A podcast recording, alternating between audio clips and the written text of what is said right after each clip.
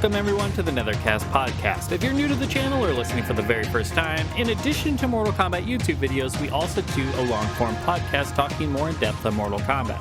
This is currently our ninth year doing this. I say we because, in addition to me, Cyborg, you also get Temp, who is our gameplay expert, Razor, who practically wrote the Bible on Mortal Kombat's lore. You'd be hard pressed to find someone more knowledgeable on MK's lore than him, as well as Shad, who joins Razor in his love for the lore and adds some extra entertainment to boot.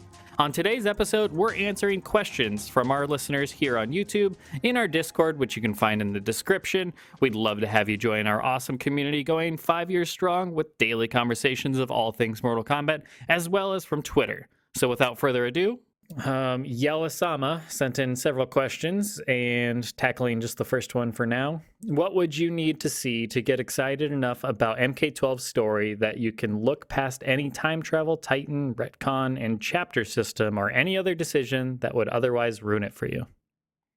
Tournament So- arc. All right. That's my answer. I would like to see a really cool tournament based story. I think that'd be really sick. And of course, like a really good roster would be necessary for that.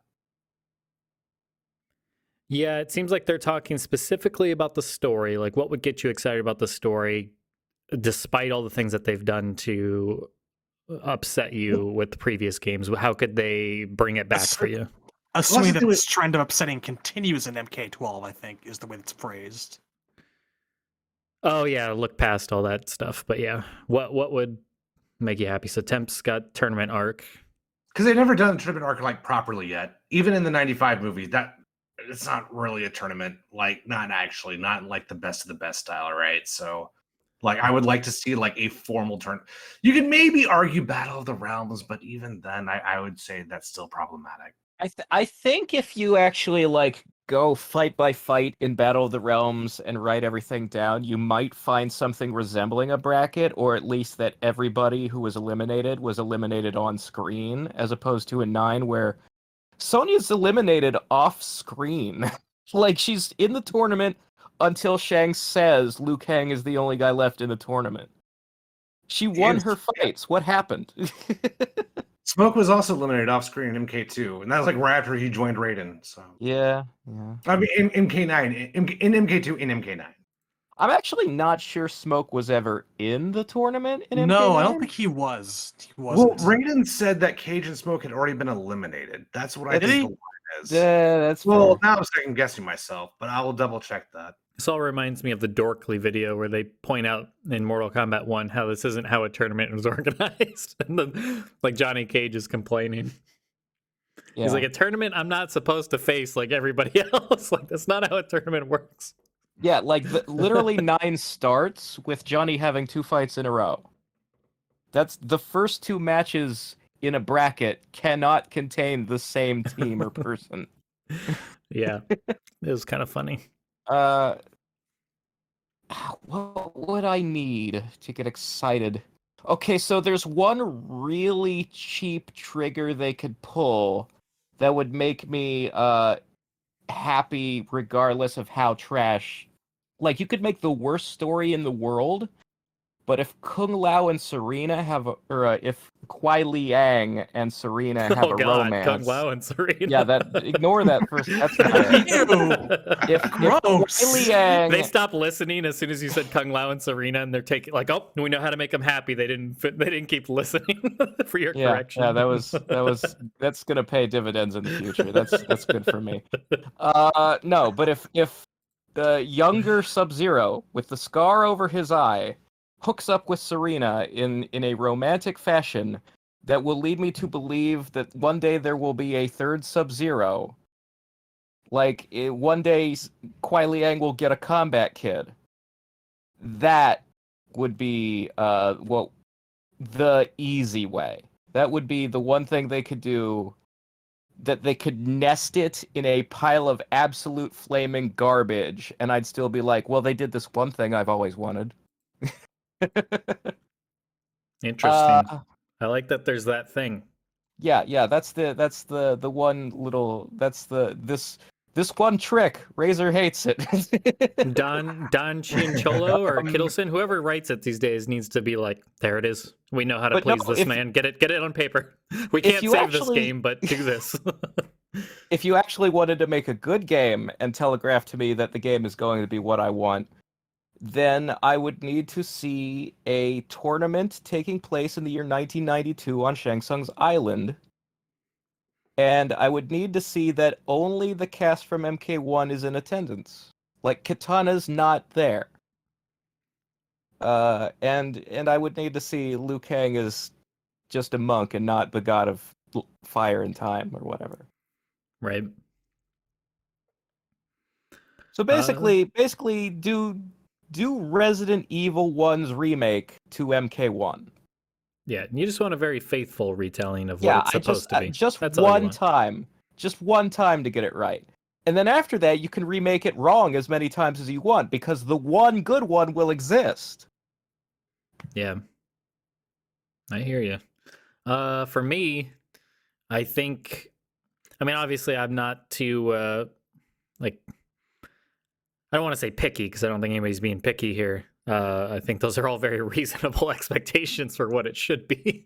Uh, but I've definitely been more casually minded, especially when it comes to story. Um, I I've, I consider myself fairly easy to please in in that regard, or maybe it's just it's not where my bread is buttered, so to speak. So I don't have a whole lot writing on it.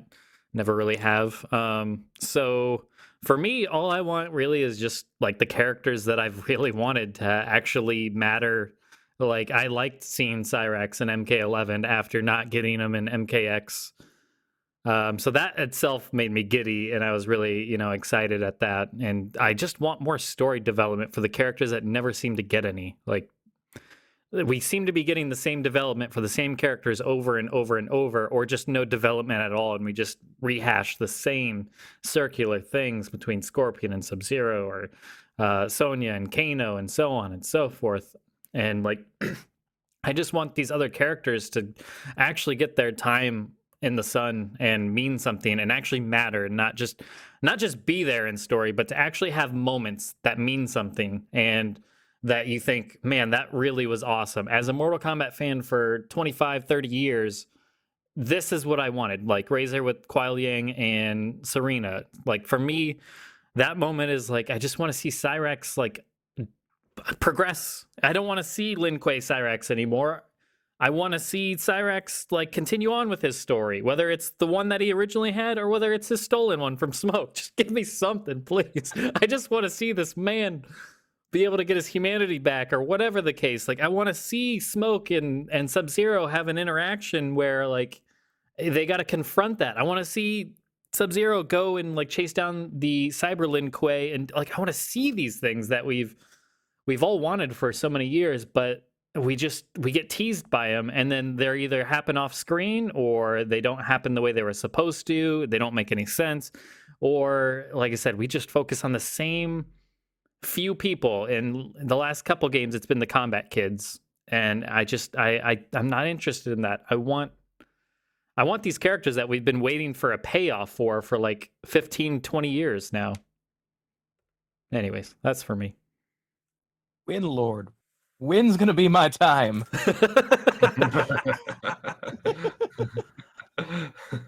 I suppose I'd be willing to put up with just about anything if you would just give me the Smoke and Sub Zero storyline I've wanted to see since 1996 or so. God, Lord Almighty. It's been a very long time.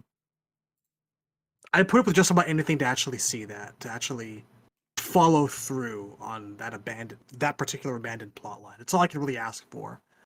i mean i think at this point in a lot of ways that's the best we can hope for and i don't mean that like pessimistically but like like i said for me that moment in mk11 with cyrax and sub zero like that was cool to see. I just wish there was more of that and i wish the story mode was like all sorts of that kind of stuff.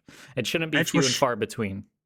I just wish it was a scene like that, but the robot was purple. You know what I'm saying? yeah i hear you man. I mean it's not Like- easy being a smoke fan. I, I, I get it. Uh, the the one disclaimer though is I don't know if anything, and I mean anything, could make me okay with another time travel game, like you say in the question, Yellow Sama. I'm so tired of it.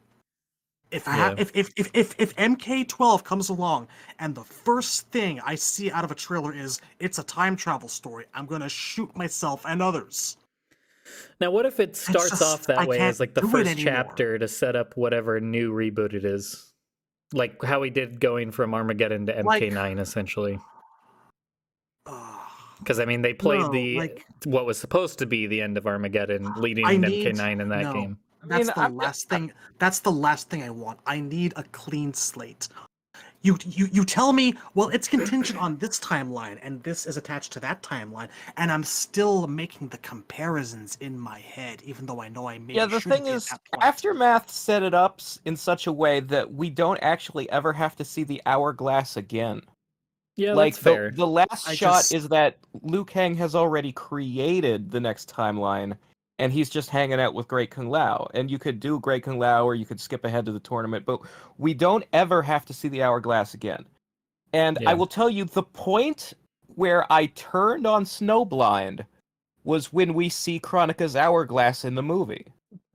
Uh, yeah, I, I didn't even know. Obviously, I had, having not seen it, I had no idea that was ever a plot element for that movie. Like, I Yeah. just assumed it was yeah, the, the whole pure premi- Elseworld. Like, The what premise of? Snowblind is that it's a continuation of Kano's arcade ending. that's funny. Yeah, yeah, it's what would happen if That's he got the hourglass.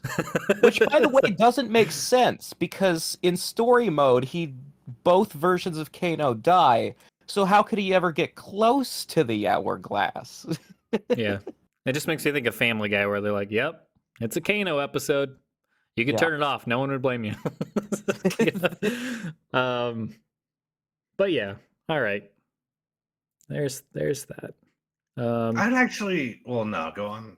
well, the next question that is, I, I was gonna say, like, i i- honestly, if you get Smoke and Sub Zero and ha- like and fix that relationship, like, or if you put like Li Mei and Bo' Rai Cho together, like, I'm willing to stomach some time travel if you get the best, coolest characters in the right places.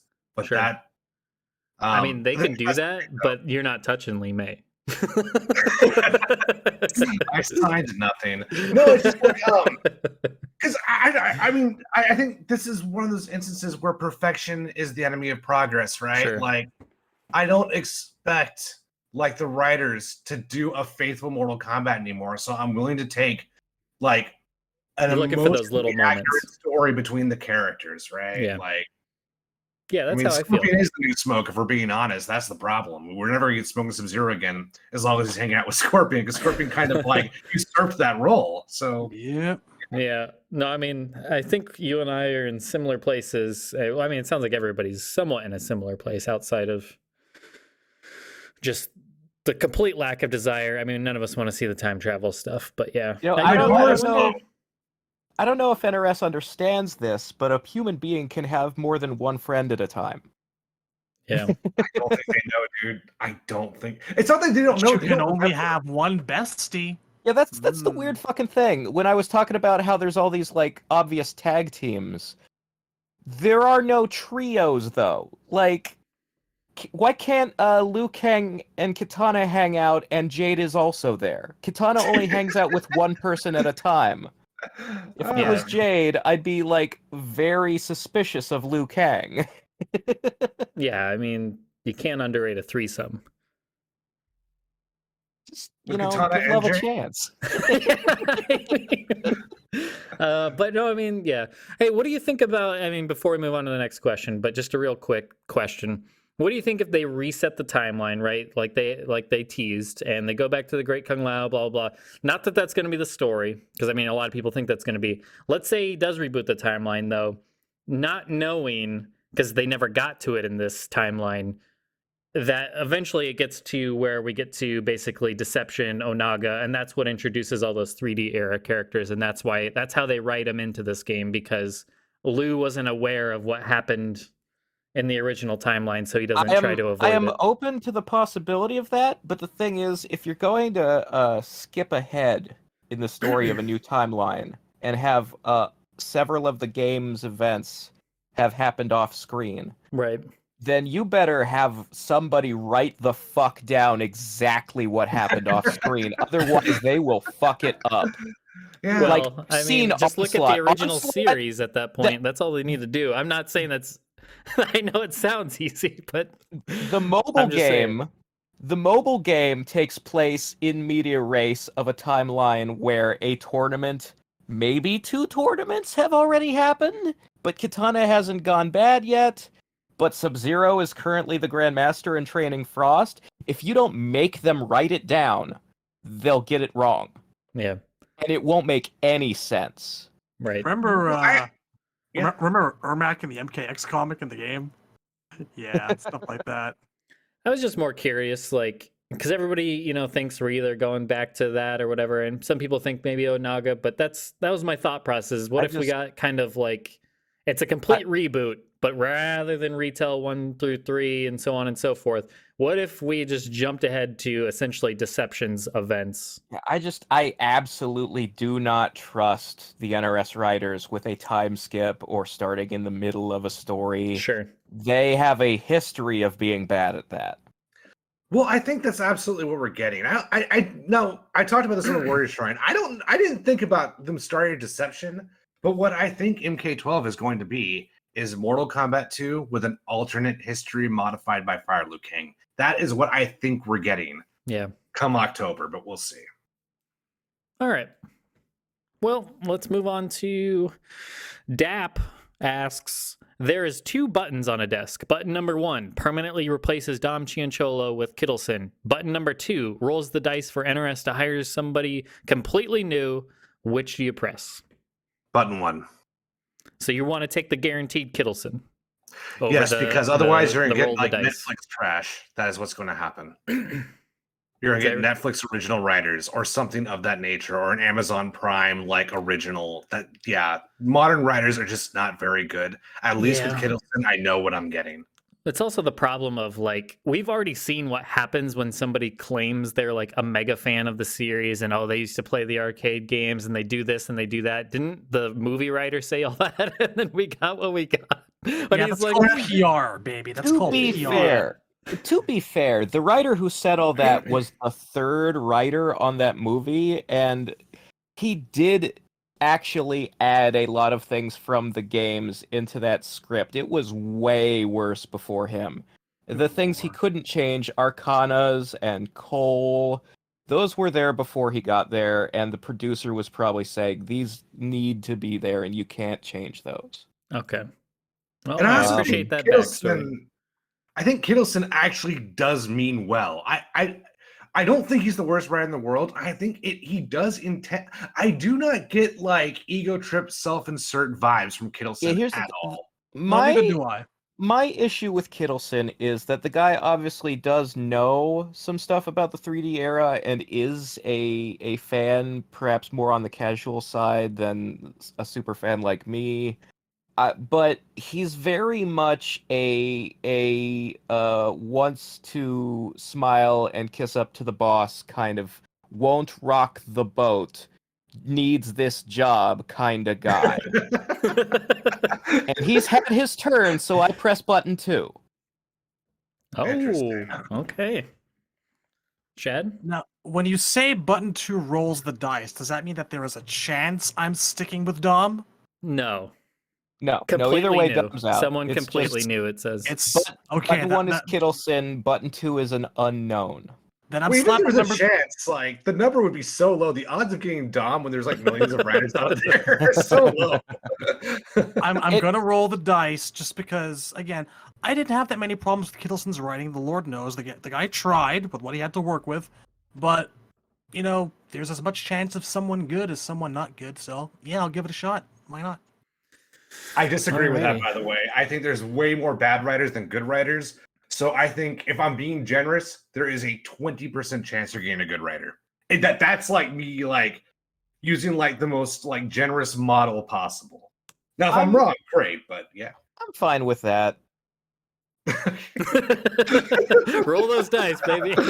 I, you know what there's it's a it's a gamble either way it but Yeah. i know what kittelsen is capable of he had a turn on the wheel let's give somebody else a try. What did That's which, all I'm. I know he wrote the comic, but what else did Kittelsen write? Did he write anything for Uh, the game? He he wrote he wrote eleven.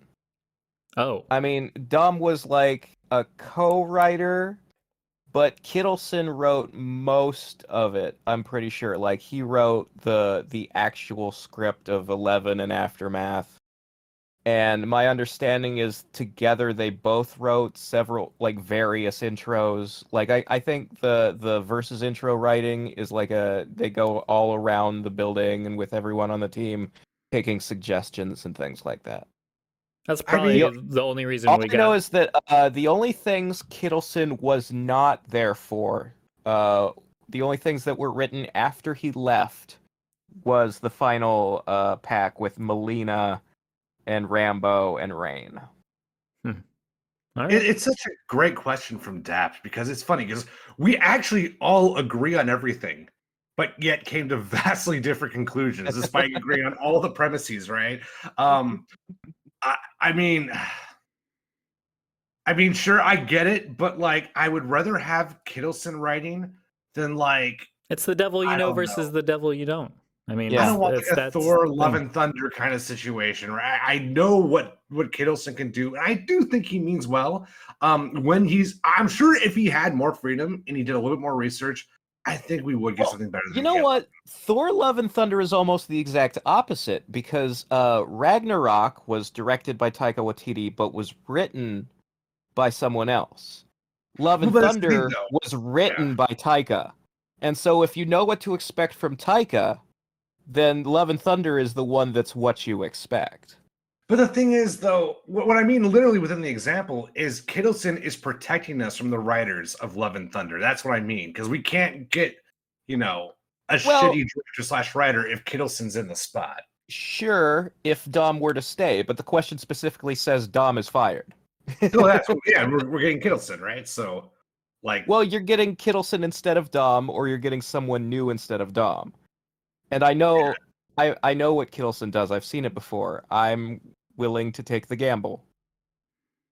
I think, like it's I just as imagine 11 Kittelsen was, being I like- think it so much worse. I, I think just- 11, 11 yeah. Oh, it could. It could definitely be worse. But I I'm just, I curious. was just saying, I could just imagine Kittelsen being like, "Guys, look, you know what you got with me," and then Razor still pushes the button. He Yeah, still yeah. pushes button too. He's like rapidly tapping it as hard as he can, Yeah, trying not to be right, I do know awkward in front of you. Kittelsen. But I'm a Chris was gambler. slapping button number two the second he started typing out that question. I'm a I'm I'm a risk taker. I wanna I wanna see what else is out there. I was picturing Razor hitting the button and the whole franchise just bursts into flames, and Razor's like, "Oh, so that's what happens." I regret It's nothing. already in flames. Like, what's it gonna do? Burn more? Oh, this button turns up the gas. Interesting. Well, that's, you know, I like that analogy because it's like, which okay, let's say your house is on fire. One button will summon one firefighter. A second button will summon three fighter fighters or no firefighters, right? Like that's kind of the situation I feel like we're in. So I don't know. I, I This is turning I into a don't know. trolley problem. yeah, yeah. This is a. to be fair, uh, I think I'm with I think I'm with uh, Razor and Shad on this one. I'll go number two.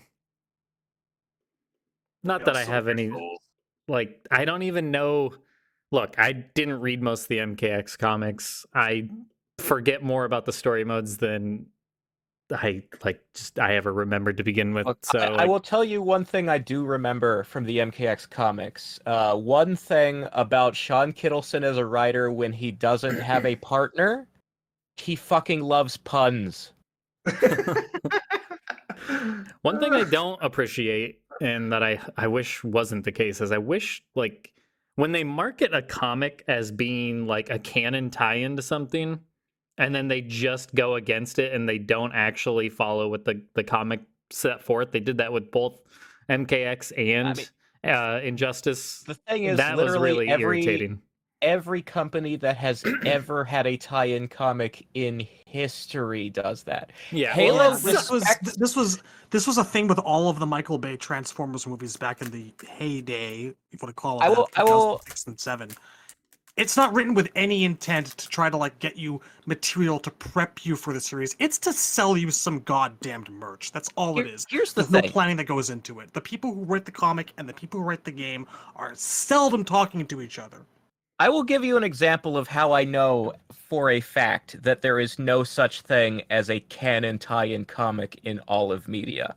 Halo. The Halo series respects and incorporates its tie-in books more than any other franchise out there, and yet they ignored their Marvel Comics tie-ins.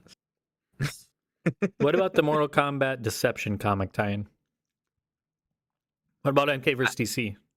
I mean, the MK versus DC one doesn't even have a story. It's just a bunch of pictures and exactly. Deception One was canceled, man. Yeah, the Deception one wasn't finished. no, I'm talking about the one that came with like the special edition, the one little tiny little booklet that I almost crashed my car looking at. That's the versus DC one. Yeah, It it doesn't. It's just. It's just. It wrote. it's a picture book.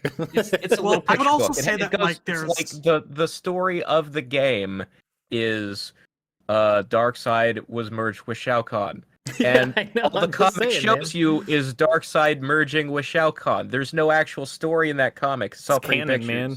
It's canon. Well, see, that's in this instance. There's tie-in comic and there's a tie-in comic.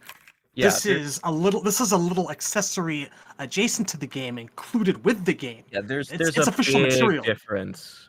With, and then uh, there's then comics there's that came with the game I'm versus just, I'm just bullshitting here. it's fine. Let's move on. okay. Let's move on. just tease it. Um, Donkey Darko seventy seven asks, "Do you ever think about me when the chips are down?"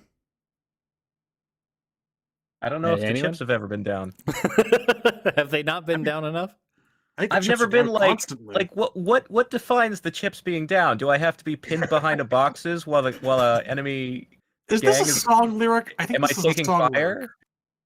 Like is this is this like a fucking bad boy situation where I'm, you know, fighting crime and I'm waiting for my partner to back me up? I've I've never the chips have never been down. when I tell me. you to drive, that's how you drive. That's bad boys right there. Uh, thanks for sending in the question, Donkey Darko. Longtime uh, YouTube subscriber. So appreciate it. Um, I'm just gonna say yes. Yes, I do. well, of course. Um, next up, we got a Aguedo Borrego. yeah. As I say, is that a G or a Q? I couldn't tell. I have a squiggly red line, but uh, Yeah, it's a G. Aguedo Borreg- Barrigo. I'm pretty sure I messed that up, but Yeah, you're you're supposed to roll that. roll R, the I. Borrego. Okay, when You Uh, almost said uh, borracho, uh, I can't. It's hard. Spanish when is hard. they ask when MK12 revealed. There's no question mark on it. It's just Wins when, when MK12 revealed. Maybe Look, it's a warning. Like when MK12s were revealed, watch out. oh god, Yeah, it's like yeah. Candlejack. They just got stolen. Yeah, it's like, you he didn't have time to write anything else. It's just he must win, and he they got him. Yeah. Uh, well, when do I He's from think the MK, future. when do I think MK12 will be revealed? I think it's going to be sometime around Combo Breaker, if not at Combo Breaker. At least the announcement or initial trailer. So that's May. So if I'm picking a month, I'm picking May. That I'm picking E3 for like the more in-depth reveal and possibly playable. That'll be their reveal event this time, unless they want to host their own again. And Yeah. then I'm picking late September, early October for release because that would be roughly the same time frame as MK11 and I miss MK being in the fall. So, I want it to return. I saw your that's- video on the release date, and I agree. I think October is very likely for a release date, so I'm going to say June. June for the announcement. Yeah, yeah, I figure early summer sounds reasonable. Yeah. Because it's four months perfectly, just like MK11. Yeah, I just think like that combo breaker, that's the only like big event outside of E3 obviously that like they don't need an event. We kind of had a talk about this in the MK12 hype chat or whatever. There was some there was some debate back and forth whether they need like a a huge event to reveal something at and not that combo breaker is, you know, considerably a huge event when you compare it to like a video game awards. But I do mean, I don't the- think- do they need a huge event with hundreds of millions of viewers or tens of millions of viewers, or do they just can they just throw something up on YouTube and put a press release out? And I think it's the latter. I think they can. I don't. I don't do think people thing. are in a hurry to throw their own like crowds together post COVID. Sure. So to me, like, I don't think you need a big event to reveal this game. You can just put a trailer up on the internet like they used to do, like with MK9 and I believe MKX and the old games. Uh, so I think they can just do that if they want. They have the social media presence and the marketing behind them to make sure it's a hit. You don't need a video game awards. But also, I mean, if you want to do Combo Breaker, to me, it would be cool just for the crowd reaction. And then if they want that crowd reaction, they can record it and use it in all sorts of videos going forth. That's why I think maybe we get like the initial teaser trailer at Combo Breaker just for the crowd reaction, and then the big blowout will be at more at E3. If they even go to E3, who the hell knows? But I, ultimately, I don't think they're beholden to any event. They'll just they've got they've got the the money and the the presence. I mean, the To, reality uh, is the vast majority of people just see it online anyway. Right, So as right. long as you do something on Twitch and YouTube, that's all the pro- promotion you really need. Yeah. I mean, it's going to spread like wildfire as soon as it goes up. Mortal Kombat's trending almost every single week, and it has been for months. So I don't, I don't think they need a big event to get the word of mouth out. There's already hunger for the next Mortal Kombat. It's a, it's a very well established brand. I don't think the big events are doing that well anyway right now. Yeah, I don't think any like the Microsoft or any of them are going to E3 this year once again. So E3 ain't what it used to be. That's for sure. Yeah. Any other thoughts, comments? When MK12 revealed? I'm also gonna say around Oc- October for the release. Yeah. Okay. All right. Cool. When Um, rolling. Yeah, it'll be fun.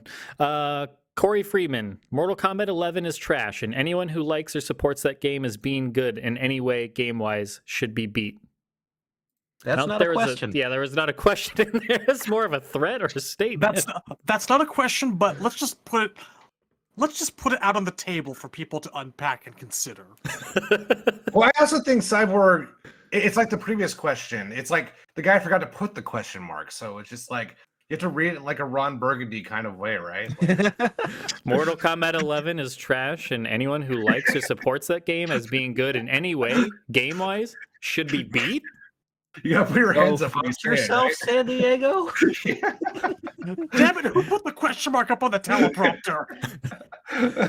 um all right i mean yeah obviously we have been fairly critical of mk11 while still admitting some of the strengths it had as well but uh yeah i don't think you're gonna run into too much of a hot take there um outside of you know being beaten but I, I think like I- if if I were to s- to steel man MK11, there are things that are cool that are only in MK11, and if you want to play those things, you have to play that game. I I- can also see people, yeah, There is only one single thing that I like about MK11, and it's that it has the most uh, classic skins of any of the NRS era games.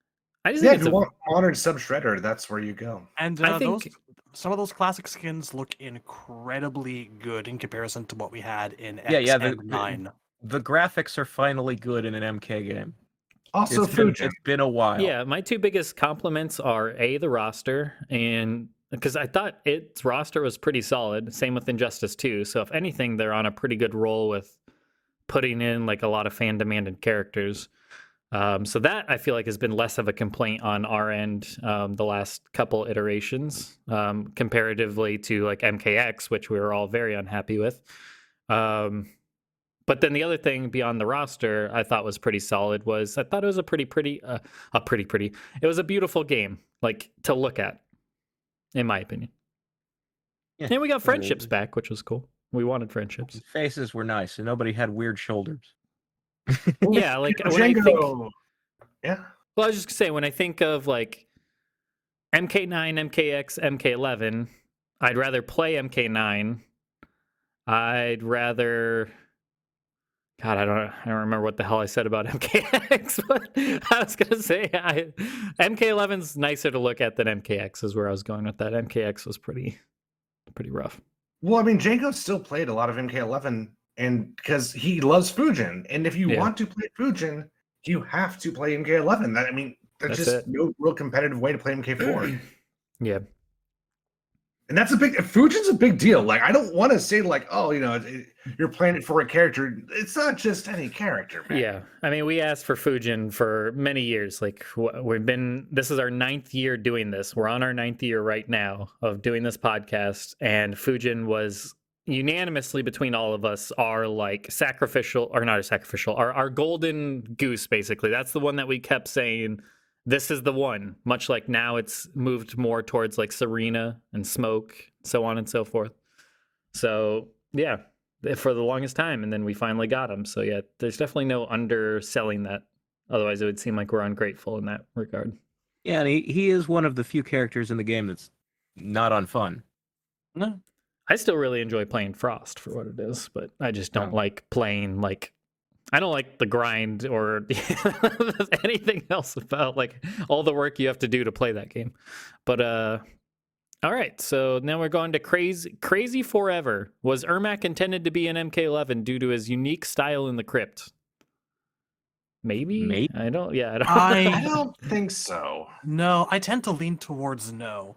Like, it feels like maybe they were trying to give him at least sort of an interesting design to start off with, but then they just kind of fell apart halfway through, and he's got Yeah. like bits and bobs from like people's gear. So I wouldn't really put any real stake into it. It's not that great of a costume to start off with. I don't think it was worked on for more than a week, maybe. They also they also had 12 DLC characters. Like if he was if he was like worked on and then to a point where they he just missed the roster, uh, I feel like he would have been one of the later DLC characters and just finished up. So I feel Yeah, like this yeah, was his game to sit out. Like Probably that they only designed that costume for the crypt and he was not actually planned for the roster or something. yeah, like him and Reptile sat out. Noob and um Rain came in. Am I missing somebody? I forgot. Like I feel like they cycle them out. Unfortunately, because we should get multiples of them. It shouldn't always be like the super fun, popular characters that are cycled out while so many others just keep getting in somehow. Uh, let's skip forward some of the second questions of people. Let's go to Tame Lizard. How would you feel if the devs were to take a completely different art slash design approach for MK12 or any other future title? A step away from the ultra realistic art style into something like anime. Any preferences or desires on a specific art style?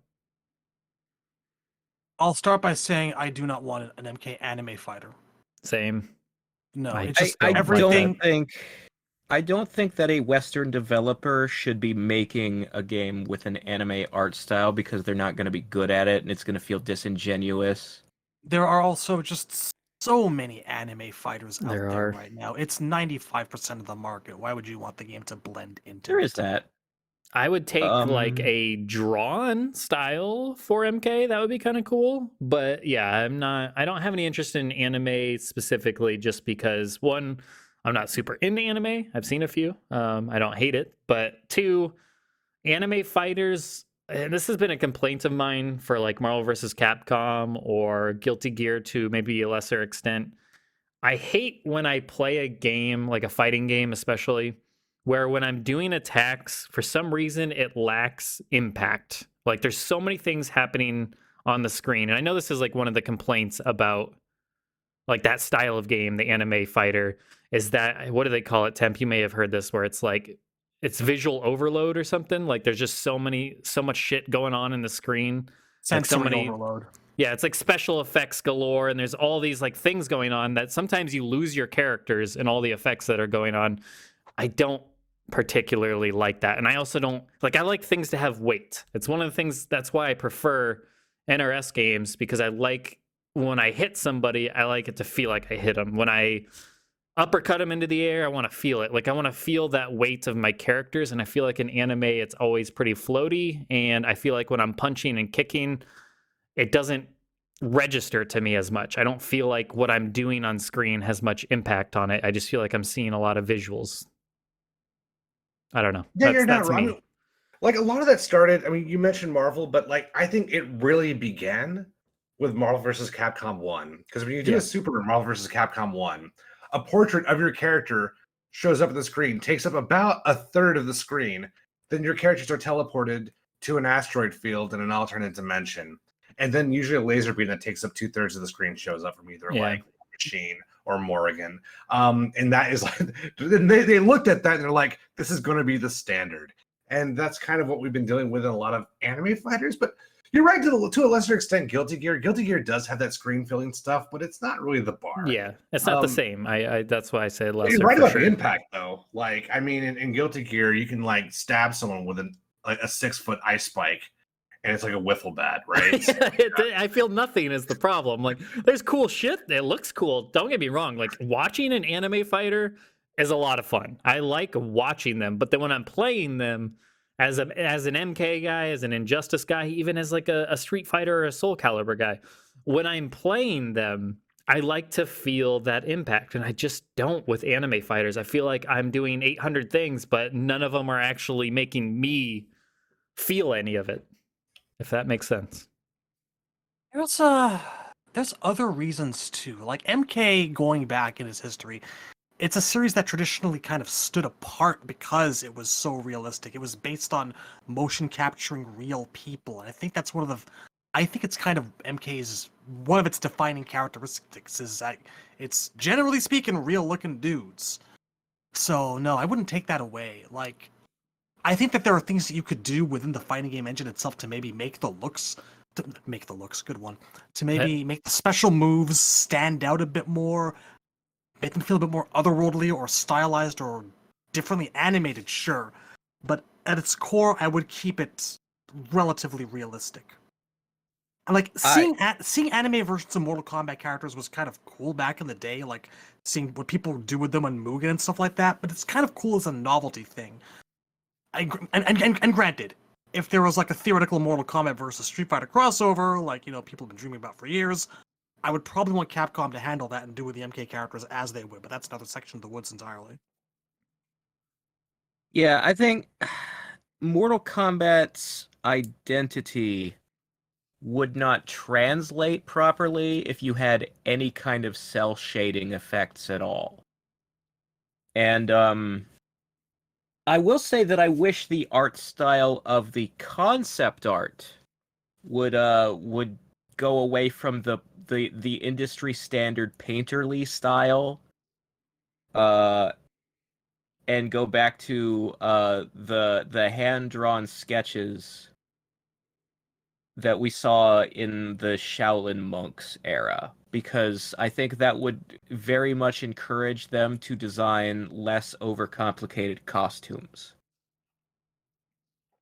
Uh, it would also really help uh, tell your work apart from fucking AI art, which is a problem now. So that's that's the only thing I would really change. It's just the concept art phase. I would still want the final product to look uh, photorealistic, especially now that they've actually gotten good at the like the face mo- motion capture and all that kind of stuff, and we're not having to deal with the uh, the ugly attempts to render people that we saw in Nine and X and the Injustice, the first Right. Injustice at least, where everybody looked like they were made of clay. Yeah. Tell you the truth, I don't have a terribly strong opinion one way or another. I, I don't think anime Mortal Kombat would look good. Now, it would be cool to see like a Japanese studio take a stab at a Mortal Kombat project. Not not even a video game, but just like a like a twelve episode series, maybe. Or I never you know saw what? the cyberpunk w- shit, but I wouldn't I wouldn't mind seeing Mortal Kombat in the art style of like a Tekken or a DOA where it's it's not where it's like 3D modeled but they're pretty. You know, yeah, maybe. I'd a even little yeah. less a little less with how how a western developer designs faces to be sort of fat and uh pimply. I mean, I'd take Mortal Kombat characters as like a guest character in like Smash or something. Like, I have no problem seeing it guest in like other properties that are already like great at that style and know what they're doing and taking it and putting it into that style. That I have no problem with. I was just my I mean, commentary is more on the game itself, the the primary game. Uh, There's like fan art to out there of like, what if Scorpion was in Fortnite? And I actually I mm. don't hate that. I, I think if Scorpion in Fortnite looked like the art style of Fortnite, that would be very appropriate for Scorpion in Fortnite. But I don't want Mortal Kombat 12 to look like Fortnite. right, right, right. Yeah, definitely a difference there for sure. I also just don't have a vision at all. I, I think for the most part, Mortal Kombat looks okay. If they're gonna make like a drastic like Wind Waker kind of change, I, I don't know how often that's ever warranted. Um, I, I'm I am not a guy who likes change for the sake of change, right? Which kind of sums up a lot of the NetherRealm era of Mortal Kombat. So I don't know. I, I don't have strong feelings, but if it were up to me, I would say just look at what they're doing right and keep doing that. Yeah, Independently, though, if they made it uh, like I don't know if uh, uh, uh, Ufotable, like the Demon Slayer studio, made a Mortal Kombat movie or Mortal Kombat series, I'd be all over that. That'd be sick. yeah. All right. Uh, Ragaroth asks, "Do you imagine a way Smoke returns? He has both cyborg and human slash ninja slash demon versions, but both versions have the harpoon move from the Smoke Triborg variation." I'm guessing they mean when bringing Smoke back, he has Yeah. all versions, not just one version, and that they have the harpoon from the Smoke Triborg variation. Yeah, I mean, I, I've said before, like if if Smoke came back and he had like multiple forms, uh, I'd have them function like uh, Premier skins do, Right. where each skin sort of works like a variation, where you've got the same normals and a few of the same specials, but then there are unique things to that skin. Kind of like Uh, the human Cyrax and Sector yeah, in MK9. Yeah. yeah. It's uh Yeah. it's it's a two pronged question, a two tiered question, and after Cyrax and Sector in in nine, there is no reason that you should not have both as an option. The whole should it be a human or should should it be a cyber smoke in this game argument should die. They should always both be available, with some minor differences, like we've established here. Now, as to whether or not he should actually have the harpoon, like Triborg did, maybe as like I don't know, part of a combo string or whatnot. But you know, it's obviously not going to come out of his chest the way Triborg fires it out. It wasn't right? even a harpoon in Triborg, was was it? Wasn't it series of- just like it was a It series was of a trident. It was cables. It was just yeah, cables, he shot yeah. three cables, but it still reeled you in gameplay wise Right, the right. same mechanic as Scorpion Right. Spear. Yeah. It, it was just like really short range. Yeah. I think you could EX it and it would taser you instead. Maybe, yeah, something like that.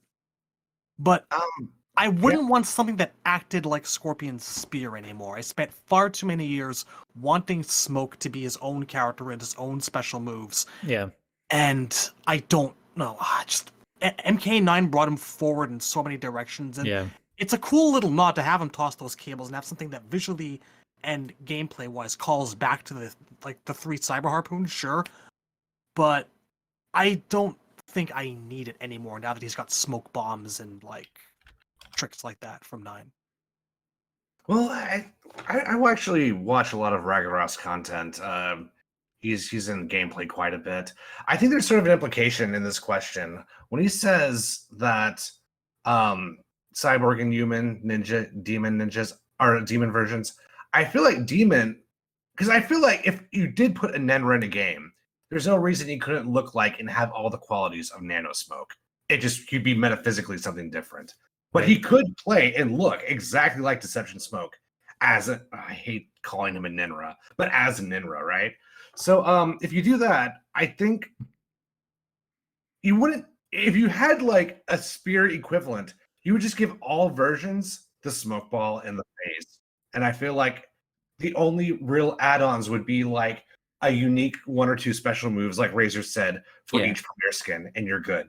But Your like to to answer specifically about the harpoon, I would have the harpoon be specific to the cyborg skin. I don't think that he needs a scorpion spear ever again in his reg- oth- other forms. Although, like in my own fan fictiony version of Human Smoke, he he would use a Kusari Gama, and he'd you know that way he could ha- use the sickle the way uh, the UMK3 axe worked, like it it's part of combos. And then maybe he could have some moves where he sort of whips out the chain end, and the chain has a has a Yeah. spear on the end, and you could do it like that. But I don't I don't see him pulling people in just with a straight rope dart shot the way Scorpion does anymore. Because Well, I don't crazy. think I don't think we need that kind of moves sharing. It kind of hung over him like a black cloud for way too long.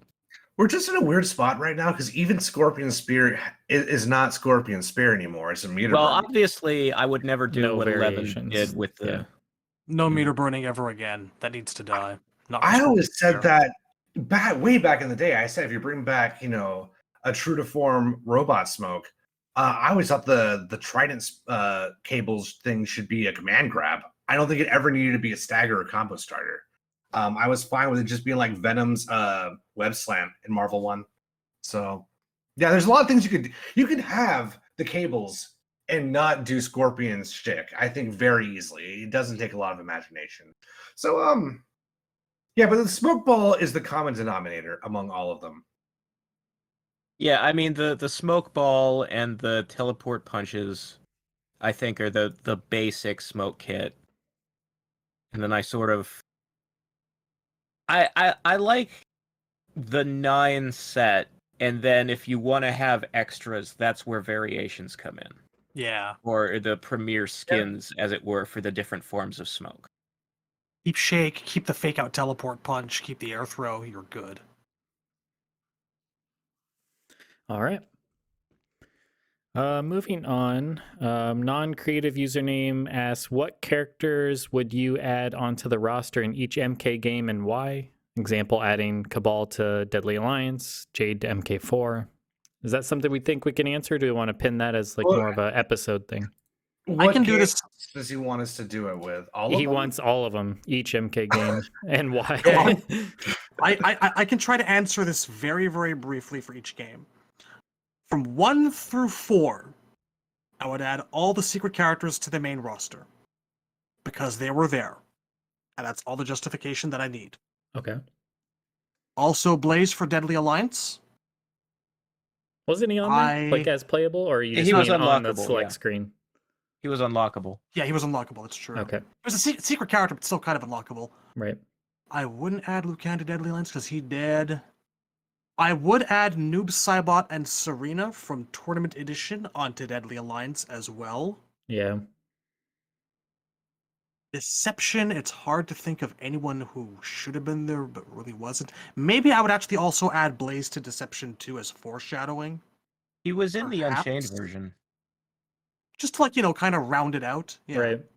Yeah, Unchained added Jack's Katana, Frost, and Blaze.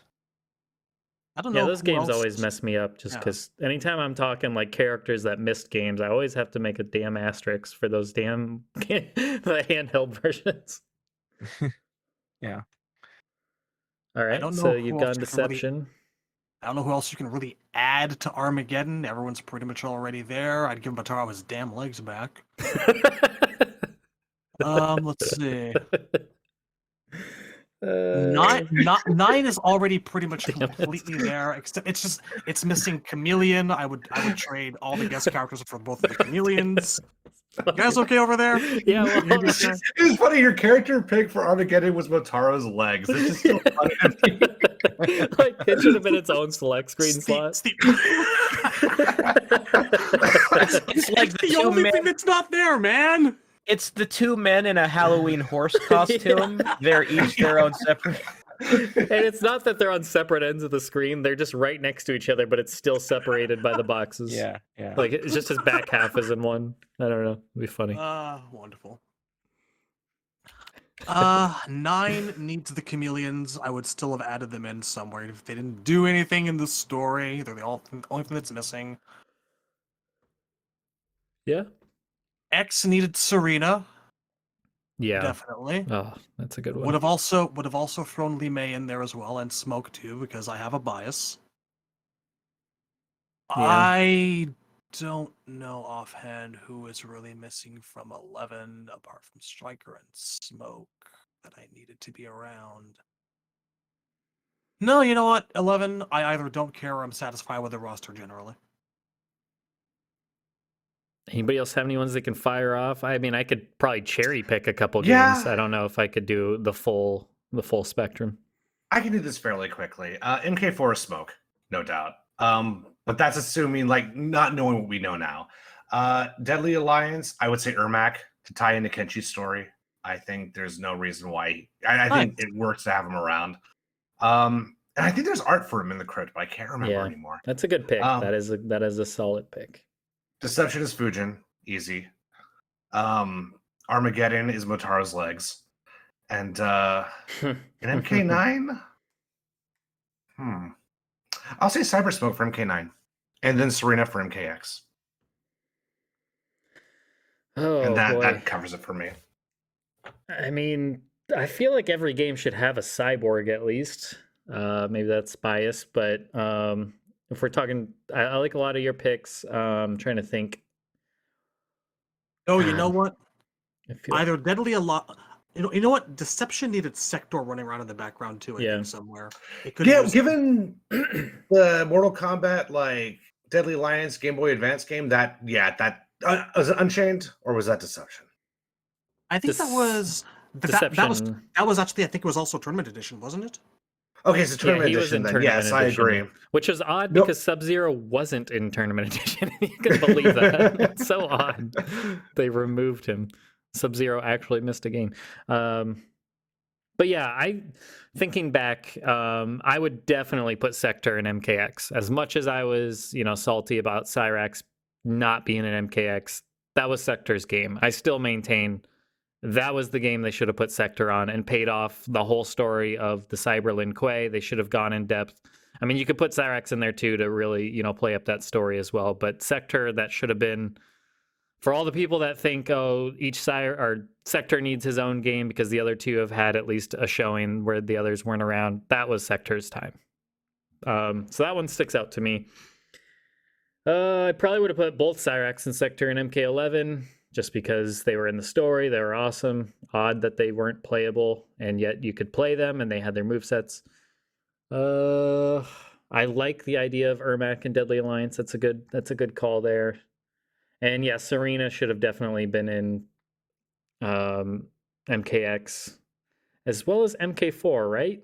Shouldn't she have been? Wasn't that I, like I around would not personally. For one reason, I'd put Noob in first because Noob I think needs to be in for sure. K4. But also, I like the idea of like Sub Zero not knowing that Sareena's alive or not. I think Okay. that works a little better. But that's me. I mean, there, I could see intelligent cases made both sides. What about in Deadly There's- Alliance? Maybe. Because wasn't she? I mean, she was in tournament She edition, right? So, I yeah. mean, tournament editions. eh, That's story canon. She is involved in the events of Deadly Alliance, and her Armageddon bio references them. I just feel like that would have been a good time to her to make her like actual official debut on a, a playable roster. It's crazy that she waited till Armageddon. Um, Fujin and X also a good one. I mean, hell, his name was up in the clouds, right? With Striker, like that was such a weird tease that they did those stuff For X or for Deception? for Deception. Didn't somebody say Fujin for Deception? Like he was up Oh, in the no. clouds in the menu screen. Yeah, no, no, you're right. I, I thought you said were MKX. in My bad. Um, and then I'm trying to think. Uh, there was one other one that was sticking out to me. Um, God, I mean, yeah, Noob and MK4 for sure. That's it. I mean, obviously, I would. I, I don't know. I, I've. It's Sareena hate should have been in either X or Eleven, one of the two. I just, yeah. I mean, personal note. I hate that they kept dropping the ball on Cyrax, but it is what it is. Well, I just like her personality a lot in MKX as well. I can't believe they got that much right. It just blows my mind to this day.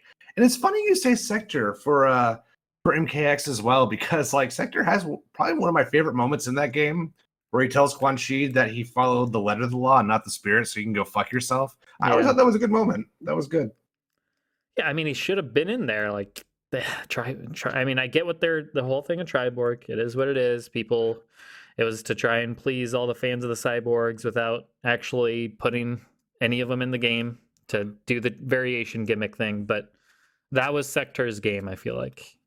I just think Sector has so much personality whenever he shows up. Even in MK11, I still think he has so much personality. Yeah, he was awesome For real. But when he runs away, we were talking about the Warrior Shrine. That shit was so funny, man. And like, like I said, going back to MKX, he's like, Quan Chi, I need you to lean in, lean in closer. Fuck you. And I just think that that's such a good representation of Sector's personality, where he just doesn't give a fuck who he's talking to at all. Uh, he's so cocky and so full of himself.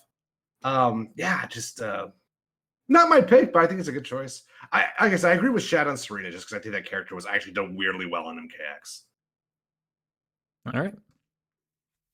Yeah, I mean, I um, uh, when we did the rosters, I talked before about like how I would remake the original trilogy and who I would add to that. Like, uh, Right. you know, Kenshi and Tremor should be in the invasion and stuff like that. Yeah.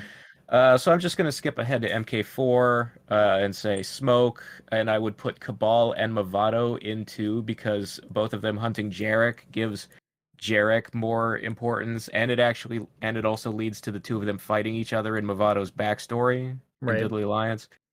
Um, Oh yeah, wasn't Kai supposed to be in MK4? Kai is in MK4. Or sorry, not duh. I derp. I meant Deadly Alliance. Obviously, he's in um, MK4. He was in the crypt. I don't know what his story like because if if Kai was in the story of Deadly Alliance, if he or Fujin or both of them were there, they would have just died when Onaga walked in. You know, like they would have ended up the same place that Kung Lao and Raiden and all the others ended up. So I would I mean, rather. like in Deadly Alliance, but yeah, I, I know what you're saying. Lean Well, into but- deception. But like just just in terms of story purposes, I would have it be like a reason that they sat out of Deadly Alliance, and then both of them would be in deception because they're like waiting for Raiden's team to come home, and it's like, Right. well, they've been gone a while. You think something bad happened? We should probably go into Outworld and find out. You know. So yeah, I would have Kai and Fujin in de- in deception. I would have a fucking Stryker in deception because I'd have him. Uh, we talk about this. We just recorded a thing about Kobra uh, not too long ago for the patron cast, and um, we mentioned that in Kobra's bio, uh, the Black Dragons kill New York cops to set him free from a squad car. Stryker's a New York cop and has a history with Kabal, so he should investigate that.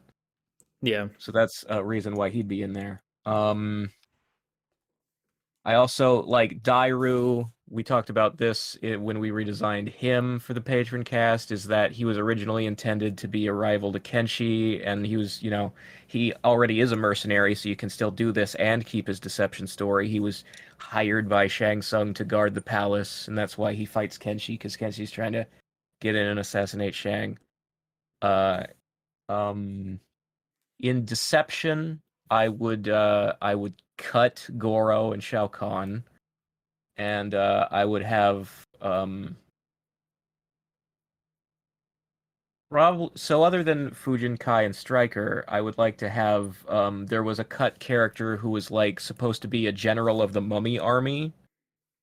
Uh like a like a bigger tougher mummy and some of his design elements went into one of Havoc's alternate costumes, but I'd rather he was his own character because it always pissed me off that they blew up the mummies in the opening cutscene and they they spent a whole game raising them and Onaga doesn't even get to use them. Right. So I would I would want to have the the mummies actually be a thing. And then in Armageddon, I don't know, Wu Lei playable. I guess you know everybody's in. Who do you need? And I don't really care who was in and out of the of the NRS era games. I mean, the Cyber Ninjas should have been in every single game. More Sareena would be nice. I guess that's about it. All right. Oh, let's see. Uh, from Born Into It. I recently acquired Mythologies from my also recently acquired N64. While skimming through the panels, I noticed Quan Chi mention as payment for a successful mission, he wiped out the Shirai Ryu, including their leader. This confused me because Scorpion, I assumed, was the leader because he's been treated as such in every other instance, and the original Takeda is confirmed to be dead by uh, dead way before the events of the game. Yeah, Do you yeah. think this was intentional to leave open to more world building, or was the script just poorly written in this instance? No, yeah, Scorpion was Uh, never the leader no, until not at after the clan died. Okay. Scorpion's Like, only the S- leader in the newer games because he brought them back. We we, He's we, the only we, one left. we have never seen a Shirai Ryu Grandmaster. I'm sure that one exists. I'm sure there was a whole structure and hierarchy, but it doesn't matter because they're all dead. The thing is, Scorpion, Scorpion isn't the leader. He's just kind of the protagonist from that clan, the last like survivor. Sc- Scorpion is the best fighter of that clan, the way Sub Zero is the best fighter of his clan. The two of them are uh, rivals to each other Right. in terms of rank. So yeah, there was definitely somebody in charge of the clan who isn't Scorpion. Grandmasters don't go on missions. Right. Grandmasters are in charge. They delegate. Gotcha. The only Okay. reason Scorpion and Sub Zero, once they became the grandmasters of their clans, uh, go on missions still, is because it, the alternative to doing that is creating more new characters, and NRS doesn't want to do that. Like, who would who would be okay with Sub Zero sitting out a game because he spent the whole game in a chair and told uh, Frost to go instead? Maybe that's you what he was doing in tournament edition. Um, all right. Well, Snake Eyes asks question for the cast: Would you prefer a year-long marketing cycle for the next MK game, so you can speculate and theory craft the roster and features, or maybe MK could do with a much shorter, protracted hype cycle with maybe four to six months from announcement to release and have a few key substantial info drops? I personally can't stand the year-long King of Fighter Street Fighter roster cock tease anymore. Uh, a unanimous no, I would have to imagine. No Yeah. yeah, the yeah. I year think we all prefer the, the shorter four to six months. thing. yeah, That MKX one was the tipping point. That thing was brutal. If you were a listener to us back then when we first kind of got going in 2014, there was months where we got nothing. There was a good 4 or 5 month period where we got zero news. And this was way after the game had been announced. And yeah, we had to wait from like October to February or something or later before we actually got news again and that is just brutal. Don't start don't announce your game and start showing things until you're ready to actually kick it into gear the whole way through. I think with mk11 it was perfect for the most part. I mean as perfect as it's going to get in terms of i think it was all condensed down to four and a half months five months tops and there was a beta in there there was con- pretty consistent reveals. That's so much better. Nobody wants to sit here like already as it is it's hard to speculate and theory craft any more for mk12 than we already have just because once you cover the the the, the few obvious things like roster and story and gameplay modes what else do you say we're already also- yeah i mean yeah. go ahead no go ahead Well, I think I said it in the past, like the MKX marketing cycle fucked me up psychologically too. So I don't ever want to do that again. That was rough. Especially when the roster's not good. Like if you have a long marketing cycle and you don't like the reveals, it's rough, man. Yeah, it's hold it's just hard to hold anybody's attention for that long. Whereas 4 or 5 months that passes by so quickly that it's so easy to keep fairly consistent content. More than you usually don't go more than 2 or 3 weeks tops without getting some new reveals and information. I wish my only desire is I wish they spread it out a little bit better. I think even with MK11 there was like 2 or 3 weeks there where they didn't do anything, but then they would just like cram a bunch of information in short bits of time. Like you'd get three character reveals, boom, boom, boom, instead of like, okay, we have five months here. Let's do a reveal every week, basically. You know what I mean? Like they could handle it better, even still. But and that's the, why I say the it's thing near that perfect. always frustrates me is if you have a roster of 30 characters you can put out one a week for 30 weeks which is more than half a year yeah, but they don't do that. They they've Yeah, never done that, which is yeah, it's just they crazy always to they'll, me. they'll release like they'll they'll re- reveal four characters at once And and, then, then, have yeah. a long gap of time and by the end of the cycle there will be characters who did not get an official reveal Yeah, that was crazy with MK9. Smoke was not officially revealed going into MK9, except for th- the King of the Hill Ugh. little avatar. Oh my Yeah. gosh. Yeah, we saw leaked footage first. I mean, Yeah. okay, so he It was was, teased on the developer page, um, where they had Smoke's model in the background, but like you could barely see him, right? Like Yeah. we were like maybe 40% sure it was even smoke. And what really said about MKX is I, I mean, the game came out, I want to say in like April or May.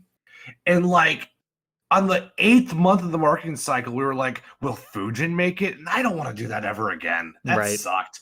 Yeah. Me and Django and Cyborg had a bet over whether Fujin was going to be unlockable. And that was after the, sele- the final select screen was revealed. Um, yeah, I don't ever want to do that again. Yeah, we're too old for that kind of crap, and just too seasoned, too grizzled. Some some some degree of jadedness. like you gotta like, uh, like that's that that year long plus stuff is for the that's the youngins out there. I like I live I live in a post hype world. I can't do it anymore. I can't deal with like the marketing machine. I can't deal with everyone and their mother having an opinion about every sixth different thing. I just I ignore it all. Honestly, in a way, it doesn't even really matter to me if it's a year out or if it's like four months. Because I generally just I'm not on that train anymore. I can't be bothered with it. I'll check out whatever comes out, but I'm not sitting there hitting F5 on like whatever 4chan board looking for leaks and rubbing my hands and Yeah, biting no, my no. nails. It's just that's that's I'm not there. Yeah, that's a whole nother level. Leaks like going after those and living in that world, but Like it But doesn't mean I'm not excited for the game. It's just that I just I don't have it in me to just be on tenterhooks, on like It- walking on eggshells about a game for that kind of period anymore. You know what I'd actually like it? You know what it's I'd actually love if they would just like it's not it's, it'll never actually happen but if they would just actually do something like hey guys uh, guess what mk is out next week have fun Fucking Yeah, shadow drop. Oh, I would love a shadow everyone drop. out freak everyone out that'd be great I thought that's what we might be getting with MK12 uh, last year, whenever it was. Like I, I last year or the year before that, I think it was the video game awards we all watched together. I'm like, wouldn't it be cool if they just shadow dropped it? Like, hey, like a week from now, you're getting the game. Like that would be pretty tight. Uh, but yeah, no, I mean, definitely do not want a year cycle. I think four or five months is plenty. And yeah, like I said, I think MK11 handled it pretty well outside of just some spacing issues with their content, like Razer kind of laid out. And even back then, when I was like jamming F5, I, I, it didn't feel good. I didn't enjoy Oh, that. it's unhealthy. I wasn't doing that because I was ex- excited. I was doing that because I was worried most of the time. It's unhealthy. It doesn't lead to healthy behavioral patterns or lifestyles. It's it can be very taxing on your mental health and just your time. I mean, we all have uh, an unknown limited amount of time on this earth that that's just not a healthy way to live. So. But uh yeah, um aim dopeness and we're we're nearing the end here last couple. If you guys are still taking q&a's question. With the recent news and discussion about live service games winding down and in a lot of cases shutting down do members of the nethercast believe this bodes well for mk12 to not have the toxic live service features in its game we can talk about positives all day but in my opinion if live service is dying i hope mk stays away from it it's the number one non gameplay or story thing that hurts this franchise for me, in my personal opinion.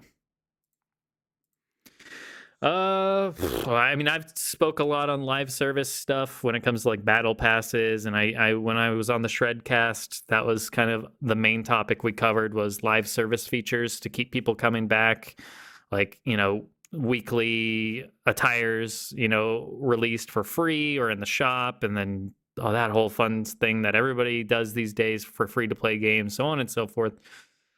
Um, yeah, there are a lot of games that that's not working out so well anymore. I can't remember the last couple that have been shutting down. I think it was Apex Legends Mobile, and then uh, the Knockout Where's City. Marvel? Yeah, Marvel thing, and then Knockout Avengers City thing, just recently shut down. Um, yeah, so a lot of them are stopping, and some others have had a lot of The trouble. thing is, the thing is, it's probably uh, too late in Yeah. the development cycle for NRS to react to that. yeah, because uh. Suicide Squad isn't out yet, and we've already seen that it's it's going to have some live service elements when it's uh when its main menu leaked. Yeah, Uh, the the one thing I will say is that I the thing that bothers me the most about live service is that it's so anti future proofing. Like what happens when you you can't re-release a game that needs servers if you can't afford to run servers? Yep. So, Yep. so once the servers go down for like MK11, how are we ever supposed to uh, get like a re-release of MK11? You know, like 20 years from now, maybe somebody wants to play it for some reason, and they're like, "Well, we can't put it back out because it's a live service game, and none of those mechanics are online anymore." Yeah, I mean, I'm not going to champion anything about live service stuff. I mean, in a perfect world, we don't need any of that stuff to begin with. I think all of us, if we if we had it the way we wanted it, it would just be the way games used to be, and it's a complete game out of the gate, and you can unlock stuff. It's not a grind like Mortal Kombat 11 or Injustice 2. It's completely fun, and the game being as fun as it is is what keeps you playing. That's all they need. And then the occasional update where they should have some free stuff and then maybe some paid DLC that's actually reasonable. A few skins here or there that are not, you know, charging you an arm and a leg for them and then put out some new fighters. You do all that and you'll have a good time. It's just yeah, I It's you know it's it's the DLC argument all over again, isn't it? Like like we're we're, we're old enough that we remember when that was first a thing. It's like this could be a really great thing or this could be a bad thing. It all depends on how the companies actually use it, and of course, it's not frequently used in a way that's intuitive that'll actually give you interesting things afterwards. Because there's always that period where you have to see what people will tolerate, what people are willing to actually throw at you. But of course, you get companies that'll use it to gank you for every dollar that they can get out of you. To which I say, "Fuck you! I'm old. Give me a hundred dollars. I'll get and give me. I'll I'll give you a hundred dollars. You give me a fucking game. That's it. Gabagool. Fuck you. I'm tired. We've been at this for too long, guys. We've been at this for Yeah. too long. I think uh I think Razer probably is right though. I think it's too late to change course. That's not how games are made. They don't just overnight completely change probably an infrastructure that's at its core. I mean, Halo Infinite if you followed that at all, that game is dying a death because they built their game around a live service that they were not prepared for. I mean, they they can't make any changes to their game based on fan feedback without taking months because of just how they structured it is not good at all. So if MK12, I would I would imagine it's not the shit show that Halo Infinite is. By by God, no, that's not the case. But I it's way too late. I mean, we're talking about a game that could be released in eight months tops, and I, just don't think that's going to be quick enough to change out probably all that type of stuff. So I think the best we can hope for is that they learned their mistakes from MK11 and Injustice 2 and backed off the grind and thought of a different,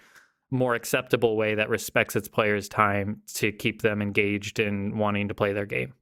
That's not nearly as aggressive.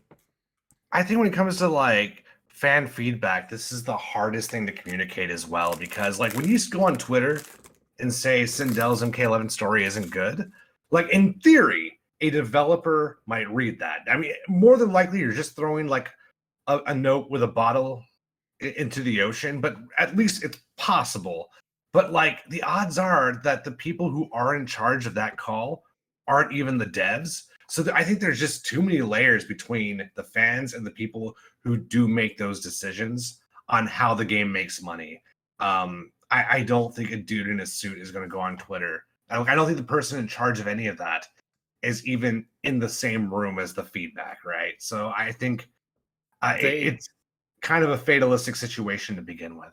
those dudes that make those decisions they're just in boardrooms looking at stats on a Yeah, graph I- somewhere and looking at what is the what is the way we can do this to make us the most amount of money or the most amount of engagement with our audience without potentially pissing them off? Let's ride that line as close as possible. And what they usually do is they make it intentionally bad at the start because then they know people are going to complain no matter what they give us. So that way, then they can come back and say, We listened to your feedback. We're dialing it back. They'll dial it back maybe by 20%. We already know that this this happened with Red Dead. This even happened with MK11. They put out the combat cast like week of release or even before and they're like we hear your or no it's the week after release and they we hear your feedback. It's too grindy. You remember uh, derek? He'd give that very serious look towards the camera like you know like Yeah, we've yeah, heard they- your they- feedback. They, do this tuned the- intentionally. Well i mean they tuned the towers like two different occasions. yeah, they do this intentionally because they know out of the gate people are going to complain because it's very demanding of your time and very grindy and not player friendly. They do Well, the thing is- intentionally like that because they know people are going to complain. So that way they can turn around, say, We listened to your feedback. They dial it back by 20%, which is probably worse than what they originally were going to lead with, anyways. But now you think it's better because it's better comparatively what to, to what they let off with. This is just company spin 101. They did it in Injustice 2 also, so it's like They don't, yeah. And, like and they don't actually learn; they just start the cycle over. The And this is, like the the man in a suit.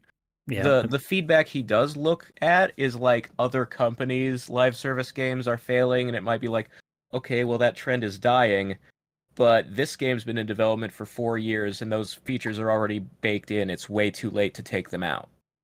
Yeah, they're not the ones that listen to feedback. NRS, they the developers, the ones on the field, they're going to be the ones that see it on Twitter. They might take that, go to the higher ups and say, "Look, people are complaining, players are unhappy. This is a this is a sour note. This is a sore point with players. They may have even warned them ahead of time." And then what they're going to do is basically try and wheel and deal and find a compromise that's going to work for those higher ups. Then they'll get the approval, they'll make some changes, and it's just going to be a back and forth with the community. And that's all up to the community on how much they want to keep fighting. If the community takes that first, you know, that dialing back at 20% and then they stop complaining about it, that'll be the end of it. That's all you're going to see in terms of that change. If you keep fighting over it and you keep you know, putting a fire under their ass, they might dial it back further. But yeah, this is just the dance we got to do, unfortunately, with all these games these days. It sucks. And, And I it's hope that's un- not going to be the case with MK12, but realistically, it probably will be. Well, it's also unbelievably like the whole corporate like system. I don't think people realize just how corrupt it is because what people, what middle managers do is they make a decision that is super fucked up, and after it happens, they basically rig the model that makes it look like they did a good job. And I saw this so much in the. I've spent so many meetings with middle managers, and just like the stuff I've seen, I can't unsee. But what happens is the people on top have no idea how anything actually works. Yeah. So if a middle manager says it's it's a huge success, all they need is the right graph and the right figures. Not all the Yep. figures. They, don't- they don't want to put their, their cards down, but they know how to trick these stupid old men in ties into thinking stupid shit. It's so fucked up. it's Um, also not something that's, it's not based on player feedback. It's based on money and statistics. If you're playing the game, their their tactics are working. If you're spending your money on the game, their tactics are working. They don't care if you complain on Twitter. They don't compare. They don't care about this. The only thing that's going to affect them is if enough people rally on it. But once again, they're going to make the smallest amount of um, compromises with you to still keep the the illusion that they listen to you and they're giving in to you. Um, but that's just not that's not how it goes. It's just it sucks that this is gaming these days. I mean, Shad, I'm sure could tell us all about it, but it's it's about that time. You don't want to get me started. There are Yeah. so many reasons I left the industry. So many. And you So, know what's yeah. funny? When that asshole pitches it and it goes through and it doesn't work, everyone tweets Boon. And that probably really sucks. Yeah, and it's not, and that's one thing I want to like really hammer down. This is not NRS's call. This is not 343's call for Halo. This is not the developers that are putting in the blood, sweat, and tears on this. These are the people, like Temp kept saying, this is the suit.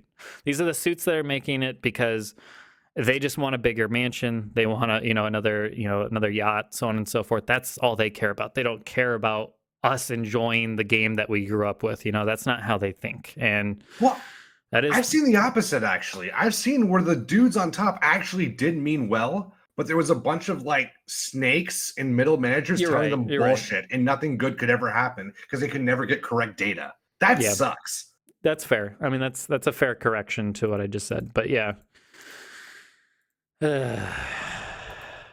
that's the way it is. And unfortunately, we're gonna end things out on that sour note. But uh, I want to thank everybody for um, submitting your questions, and we'll definitely be doing this again because we, quite frankly, we got to have topics to talk about until the game's revealed, and we've got some other things to revisit, like continuing our anniversary series.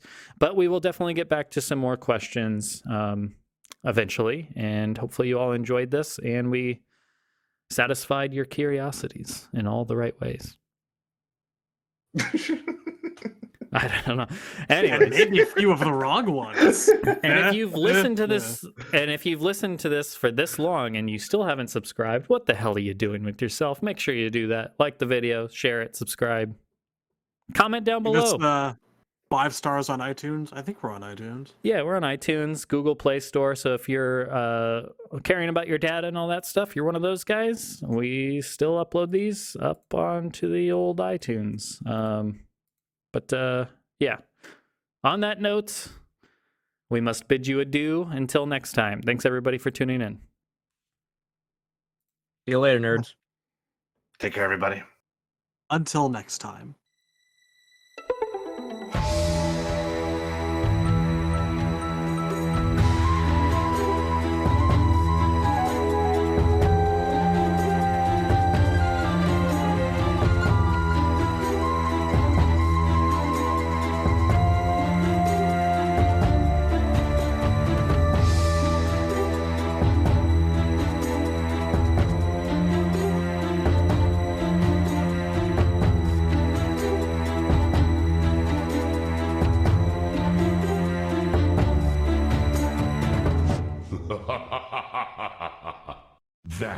Was pathetic.